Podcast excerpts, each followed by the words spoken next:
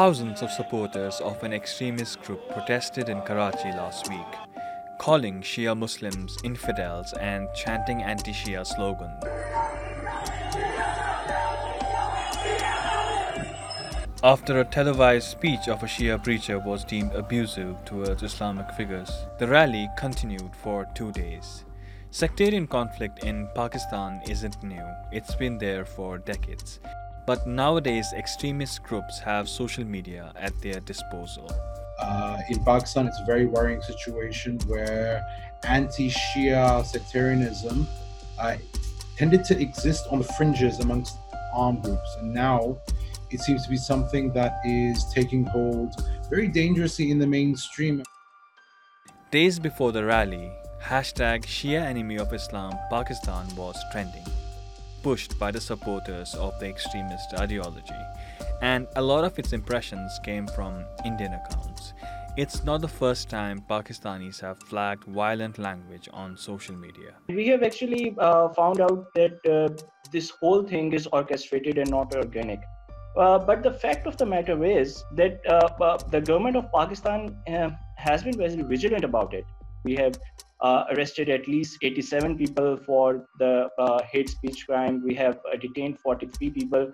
About 4,000 websites that were promoting hate speech on different sectarian issues, they have been reblocked. Criticized as arbitrary, the digital media regulations aim to hold platforms responsible for hate speech and extremist content. But trends targeting minorities still emerge every other week. In the West, social media platforms are held accountable for hate speech, but in Pakistan, they're often active collaborators.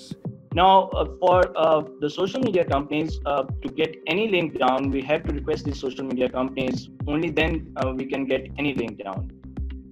But many of the times what happens is that they don't comply with the request, and this gets further challenging when we particularly see that much of the activity, something like hate speech, something fake news done to create panic and public disorder, is created from outside Pakistan, where obviously our agencies don't have any, our law enforcing agencies doesn't have any jurisdiction. So we are totally reliant on the social media companies to show compliance with it.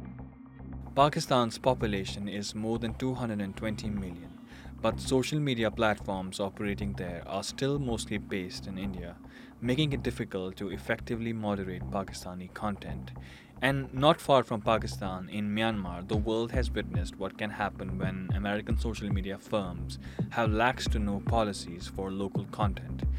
Facebook was found to have helped facilitate the alleged genocide of the Rohingya, something the authorities are obviously very concerned does not get repeated in any way in a Pakistani context. We've seen what happens in the failure when social media companies fail to take action. So we hope they really look at this quite seriously and stop there from being a double standard when there is greater scrutiny of when it comes to far right and dangerous groups and extremist groups in the US as compared to the ones in South Asia. Imran Khan's government has called on Facebook and others to open permanent offices in the country, relying on the large multinationals to do the right thing and help to stop the weaponization of their platforms.